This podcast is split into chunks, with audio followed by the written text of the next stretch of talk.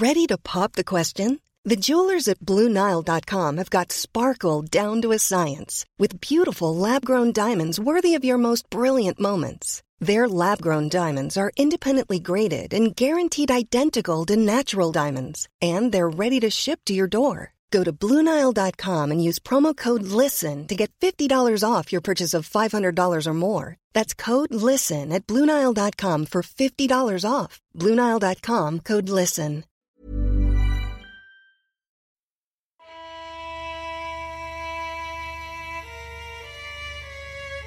Katiwala.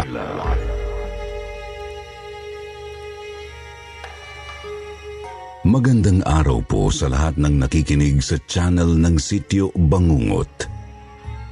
Pati na rin po sa paborito nating narrator na si Sir Jupiter. Gusto ko lang pong sabihin na talagang napakaganda ng mga inilalabas niyong contents at naging bonding na ho namin ng mga anak ko na makinig sa inyo araw-araw. Pati nga ho mga customer ko sa tindahan nawiwili na rin sa pakikinig sa inyo. Ako nga po pala si Wally. 51 years old na ho ako at may-ari ng isang sari-sari store sa isang barangay sa Romblon. Hindi po talaga ako taga rito. Tubong Ilocos po talaga ako.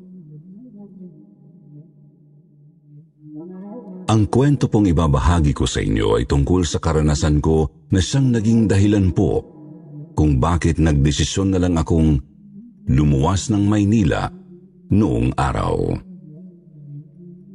Mga taong 1989, siguro po mga 17 pa lang ako nang maulila ho ako sa nanay ko na nag-iisa ko na lang kamag-anak noon. Iniwan na ho kasi kami ng tatay ko, sanggol pa lang ako.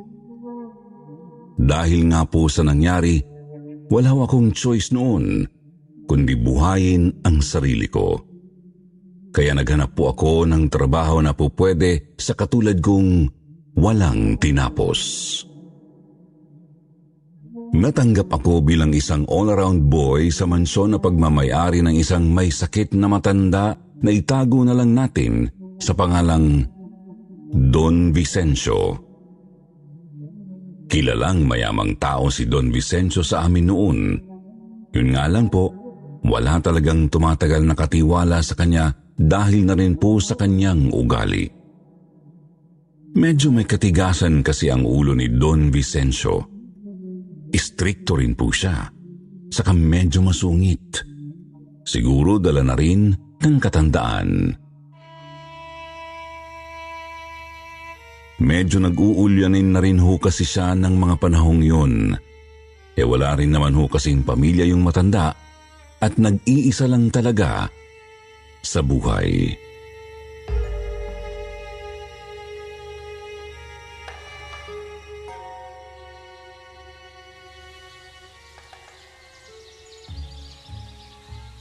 Unang pasok ko pa lang ho sa mansyon noon na panganga na agad ako.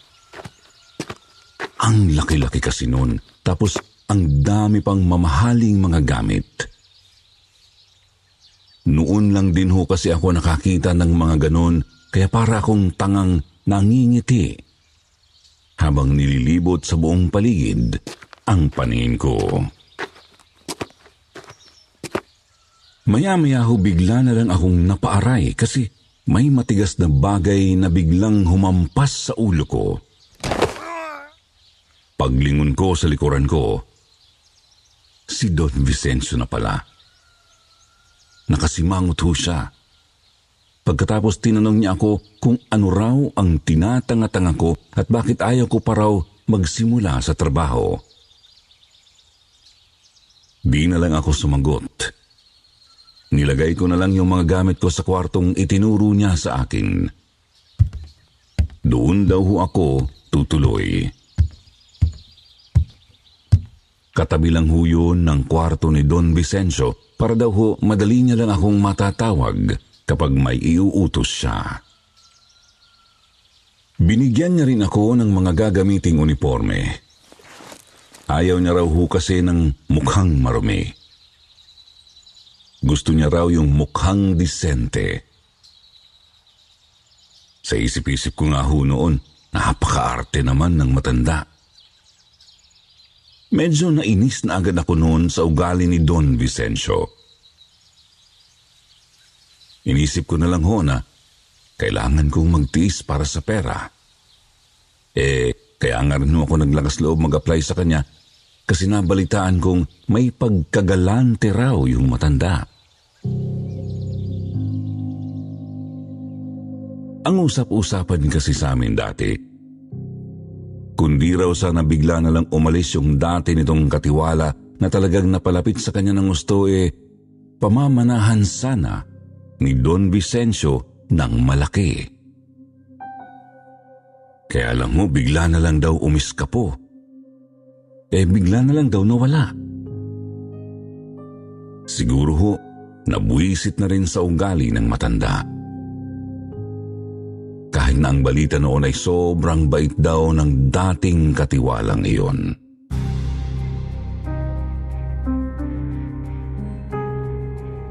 Medyo ayos naman ho ang mga naging unang araw ng pagtatrabaho ko sa kanya. Kahit na medyo naririndi ako sa dami ng utos ni Don Vicencio, ay sinusunod ko na lang kahit na may pagkatamad talaga ako noong kabataan ko. Alam niyo na, sumisip-sip ako. Umaasang maambunan ng pamana. Talagang kailangan ko lang magtiis kasi Bukod sa napakarami niyang utos, ang dami niya rin hong rules and regulations noon sa bahay niya. Tulad ng wag daw akong lalabas ng gabi. Wag daw akong basta na lang magpapapasok ng kung sino-sino sa mansyon. Kahit magpakilala silang kamag-anak ni Don Vicencio. Wag daw ho akong magulo, wag maingay, huwag pakialamero at marami pang iba.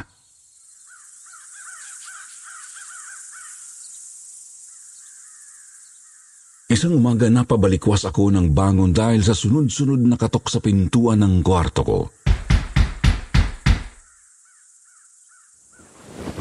Yun pala si Don Vicencio. Hinahampas ng tungkod niya yung pinto. Pagtingin ko sa orasan, doon ko lang ho na lamang alas 8 na pala ng umaga. Medyo tirik na ang araw kaya lang nakasara ang kurtina sa bintana ng kwarto ko kaya ang sarap pa rin ng tulog ko. Ang init tuloy ng ulo ni Don Vicencio noon. Nabatukan na naman ako ng tungkod. Sabi pa niya sa akin, napakatabad ko raw. Walang-wala raw ako sa dati niyang katiwala na napakasipag. Nainis na naman ako. Gusto ko sana siyang sagutin pero pinigilan ko ang sarili ko. Para sa mana, kailangan ko mangtimpi. Napakamot na lang tuloy ako sa ulo ko. Pagkatapos tinanong ko na siya kung ano ba yung iuutos niya. Pero hindi ko na talaga naiwasang mapangiwi nang sagutin niya ako. Abay sabi ba naman sa akin, ipag-akyat ko raw siya ng buko. Paborito niya raw kasi yun, kaya ipanguha ko raw siya. May tanim kasi siyang puno ng nyog doon sa likod bahay. Kaso, hindi naman ako magaling umakyat ng puno. May pagkalampa kasi ako noon, kaya inis na inis ako. Pero wala naman akong magagawa eh. Kailangan kong sumunod kundi goodbye pera na. Ang ipinagtataka ko lang talaga rito kay Don Vicencio kung bakit sa harap ng mga kamag-anak niya para siyang nagpapaawa. Parang nagpapanggap siyang nanghihina na ng todo. Pero kapag kaming dalawa na lang, Malakas pa siya sa kalabaw. Lagi nga akong hinahampas ng tungkod niya eh. Dadabog-dabog tuloy ako nang makarating na ako sa wakas doon sa may likod bahay. Nagubad na ako ng tsinelas inililis ko pa ng kaunti yung suot kong pantalon bilang paghahanda sa gagawin kong pagakyat sa puno. Talagang ready-ready na ako nung umakyat kaya lang naisipan ko pang tumingala muna. Sa pagtingala kong yun, bigla na lang akong nanigas. Abay, sino ba namang hindi? Pinakakita ako ng isang lalaking umaakyat din sa puno ng nyog. Pero walang ulo. Katawan lang ang umaakyat sa puno. Bigla hong nang laki ang mga mata ko noon. Talagang kinilabutan ako ng matindi. Pakiramdam ko nga ho pati kilay ko sa pilikmata nagsitayuan na kasabay ng balahibo ko. Hindi ko na rin ho nagawang isuot ulit yung tsinelas ko at basta na lang akong nagtatakbo pabalik sa loob ng bahay. Sigaw ho ako ng sigaw hanggang sa makasalubong ko ho si Don Vicencio. Tinanong niya ako kung ano raw hong tinatakbo-takbo ko sa bahay niya. Baka raw ho, madali ko yung mamahali niyang mga vase. Pababayaran niya raw sa akin yun. Hindi ko na ho pinansin yung sinabi niya Basta dire-diretso ko na lang isinumbong yung nakita ko sa likod bahay. Pero itong pasaway na matanda, tinawanan pa ako.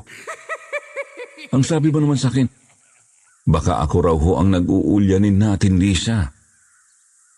Pero iginiit ko pa rin, totoo ang nakita ko. Talaga namang nakakita ako ng katawang walang ulo na umaakyat pa sa puno. Nakasuot pa nga ng katulad sa uniforme ko eh. Bigla naman ho akong pinanlakihan ni Don Vicenzo ng mga mata.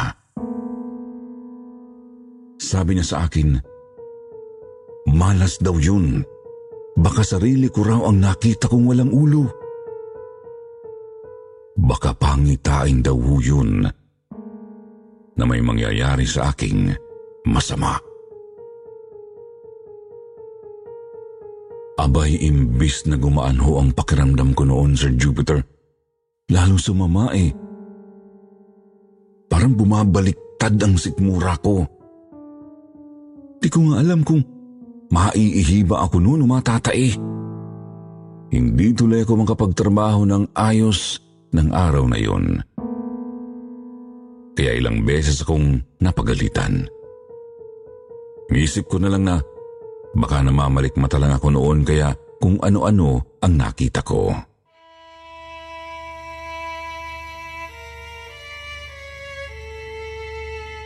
Makalipas po ang ilang araw, inutusan ho ako ulit ni Don Vicencio na magpunta sa likod bahay para walisin yung mga tuyong dahon na nagtambak na raw doon. Hindi pa ako gaanong nakaka-move on sa takot pero no choice talaga ako noon kundi sumunod. Maaga pa naman, tanghaling tapat pa, kaya ayos lang siguro. Ang lawak kasi ng lupang nakapalibot sa mansyon ni Don Vicencio. Kaya napakatahimik po ng lugar. Tapos napapalibutan pa yun ng bakod na siguro hanggang lieg ang taas. Wala rin naman ho kasing nakakapasok doon dahil wala nga hong tiwala yung matanda sa kahit na sino lalong-lalo na sa mga kamag-anak niya. Minsan na rin ho kasing binanggit sa akin ni Don Vicencio na pera lang daw ang habol sa kanya ng mga taong yun.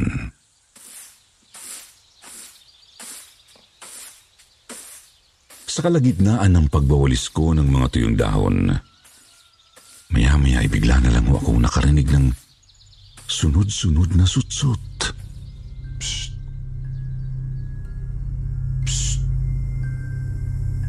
Nagpalinga-linga ho ako sa paligid. Psst. Natakot na nga ako nung una. Buti na lang, napansin ko yung lalaking nakadungaw mula sa kabilang bakod. Nakangiti niya akong binati at tinanong kung ako ba yung bagong katiwala ni Don Vicencio. Kakuhoy oo ako nga. Napatango naman siya. Sabi niya, siya raw si Arnel. Siguro katiwala siya doon sa kabilang property. Mukhang katulad ko, naghahanap din siya ng ibang makakausap, kaya dumungaw dito sa amin.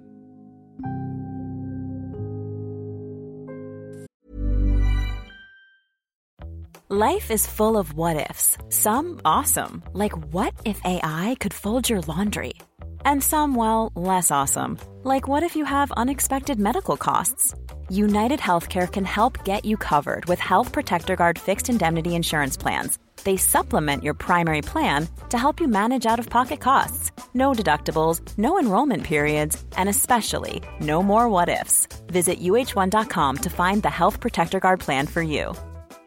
Ready to pop the question? The jewelers at BlueNile.com have got sparkle down to a science with beautiful lab grown diamonds worthy of your most brilliant moments. Their lab grown diamonds are independently graded and guaranteed identical to natural diamonds, and they're ready to ship to your door. Go to BlueNile.com and use promo code LISTEN to get $50 off your purchase of $500 or more. That's code LISTEN at BlueNile.com for $50 off. BlueNile.com code LISTEN. Ipinagpatuloy ko na lang ang pagwawalis ko noon habang nagpatuloy din kami sa pagkakwentuhan. Maayos ang kausap si Arnel. Mukhang mabait. Palagi siyang nakangiti, kaya ang gaan niyang kausap. Napasarap tuloy ang usapan namin kaya napakwento rin ho talaga ako ng malala. Pati nga yung nakita kong katawang walang ulo na umakyat sa puno ng nyug na ikwento ko sa kanya. Parang di naman siya makapaniwala. Saan ko raw nakita? Sabi niya at ituro ko raw sa kanya. Mukhang na-curious ang mukong sa kwento ko. Uso rin ho kasi sa lugar namin yung mga sinasalvage dati. Kaya marami ring kwento ng katatakutan tungkol sa mga multo. Sabi ko naman, sa susunod na makita ko yung katawang pugot sasabihin ko kay Arnel. Mukha namang natuwa siya. Maya-maya pa, nagpaalam na akong babalik sa loob ng mansyon. Kasi tapos naman na akong magwalis.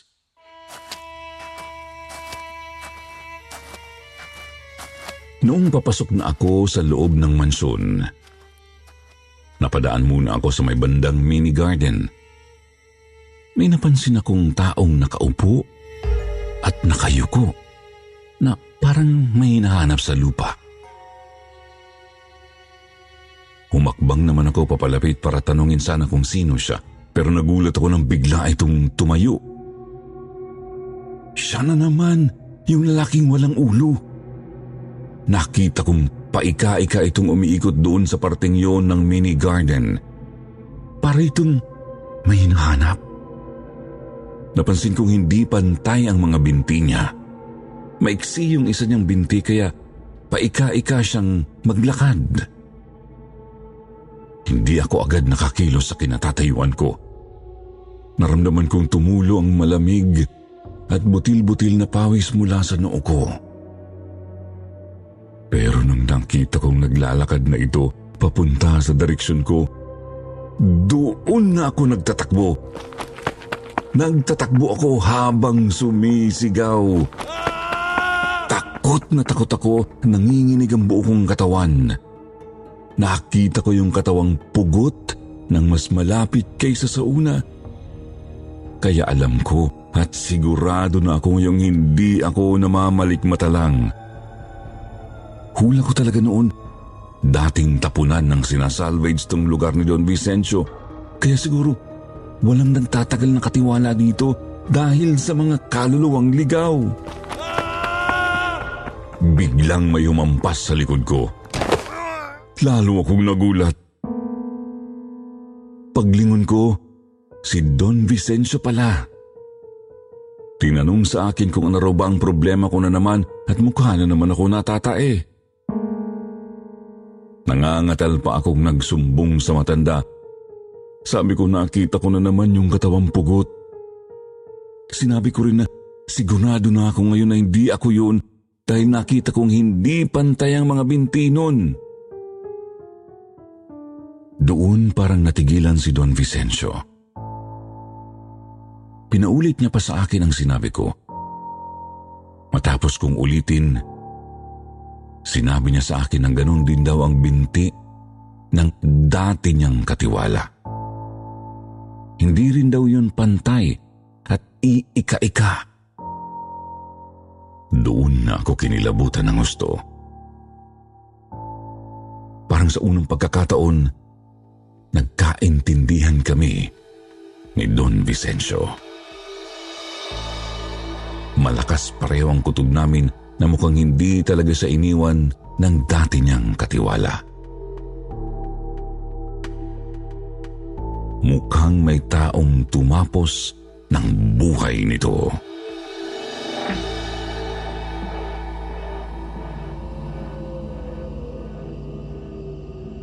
Doon ko lang nakitang nanghina si Don Vicencio. Napaupo siya sa sahig. Tumulo ang mga luha sa mata niya. Natahimik kami pareho, pero maya-maya ay muli akong binalingan ni Don Vicencio. Sabi niya sa akin, mag-ingat daw ako. Tingin niya raw yung mga kamag-anak niya ang gumawa nun sa dati niyang katiwala. Nang malaman nilang balak niyang ipamana rito ang lahat ng kayamanan niya. Doon niya rin sinabi sa akin na sa tingin niya raw, sila rin ang may kagagawan kung bakit na aksidente noon ang mag-ina niya at binawian din ng buhay. Saka ko lang talaga naintindihan kung bakit ganon ang ugali ni Don Vicencio. Kaya pala wala siyang tiwala sa iba kasi pati mga sarili niyang kadugo, trinaydor siya.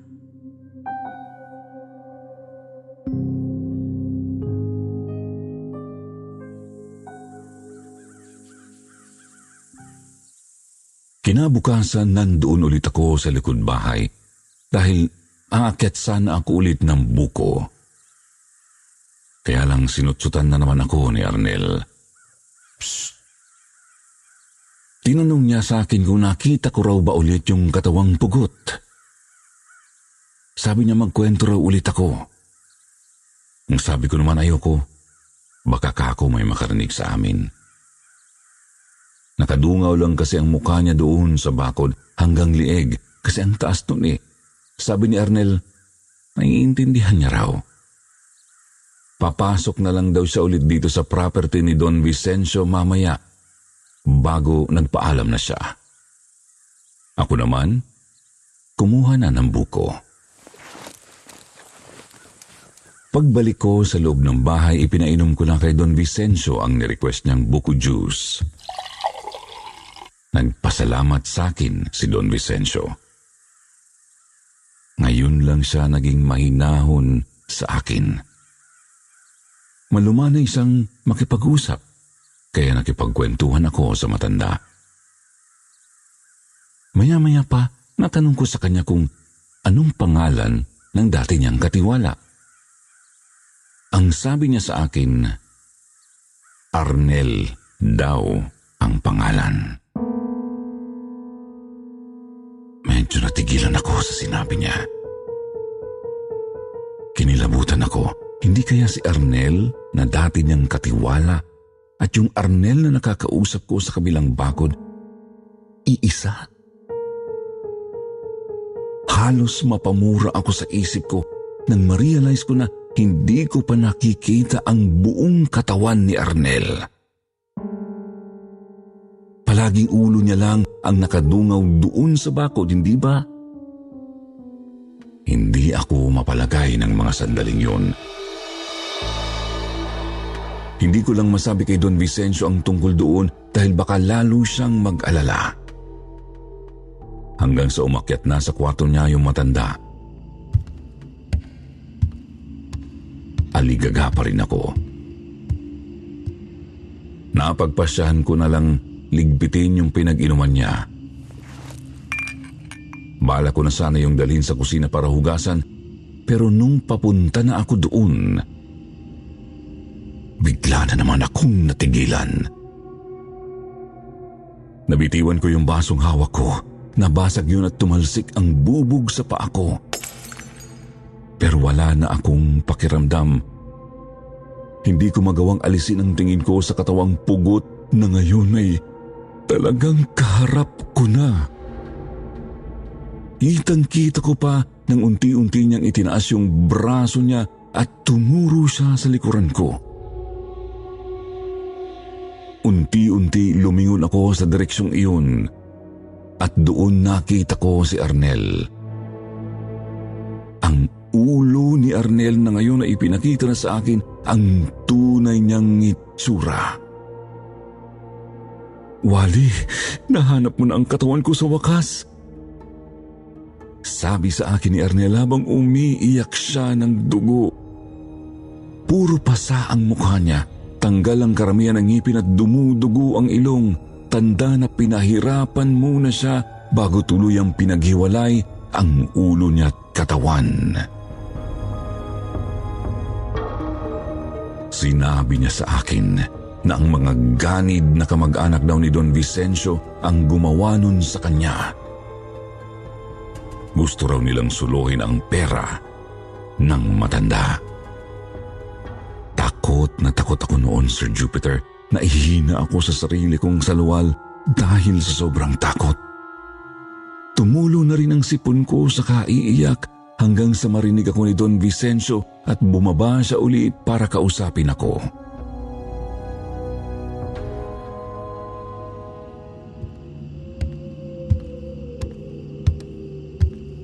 Ko na isiniwalat sa kanya ang lahat. Pagkatapos noon tumawag na siya ng mga pulis at pinahukay ang bawat sulok ng kanyang property.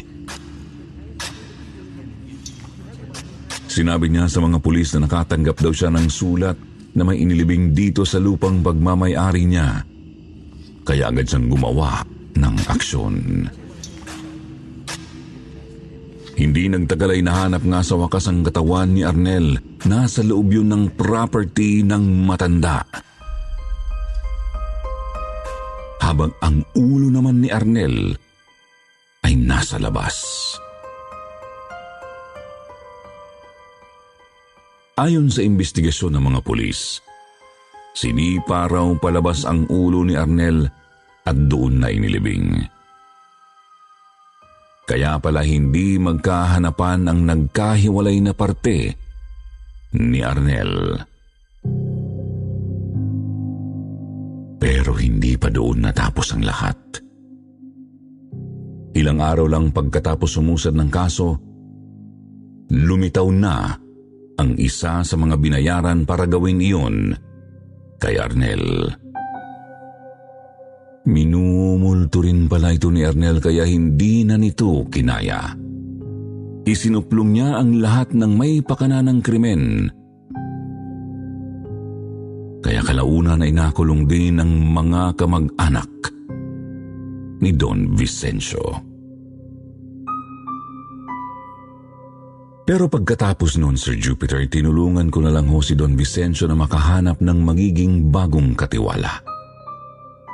Mabuti na lang, nagpunta doon yung naulilang kapatid ni Arnel. At siya na ang pumalit sa akin bago pa ako umalis. Ang totoo ho, Sir Jupiter, sinabi sa akin ni Don Vicencio na hahatiin niya raw sa amin ng kapatid ni Arnel ang kayamanan niya. Ipamamana niya raw sa aming dalawang katiwala niya ang lahat ng meron siya.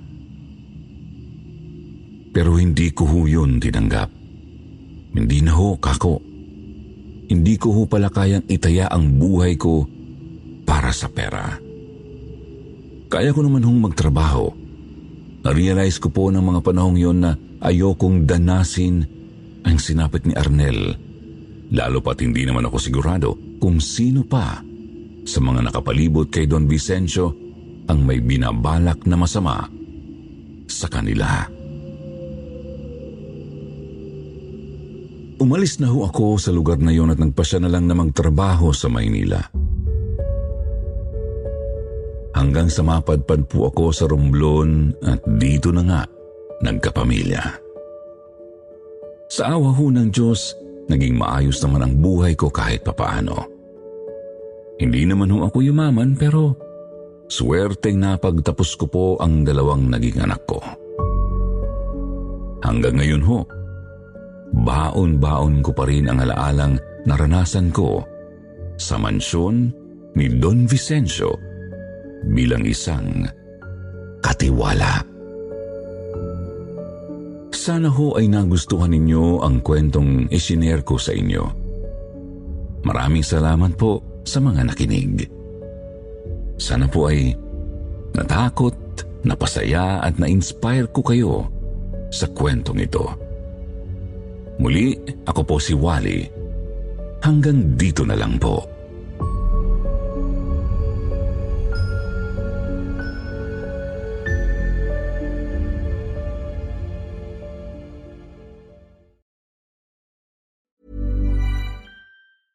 Even when we're on a budget, we still deserve nice things. Quince is a place to scoop up stunning high-end goods for 50 to 80% less than similar brands. They have buttery soft cashmere sweaters starting at $50, luxurious Italian leather bags, and so much more. Plus, Quince only works with factories that use safe, ethical, and responsible manufacturing. Get the high-end goods you'll love without the high price tag with Quince. Go to quince.com/style for free shipping and 365-day returns.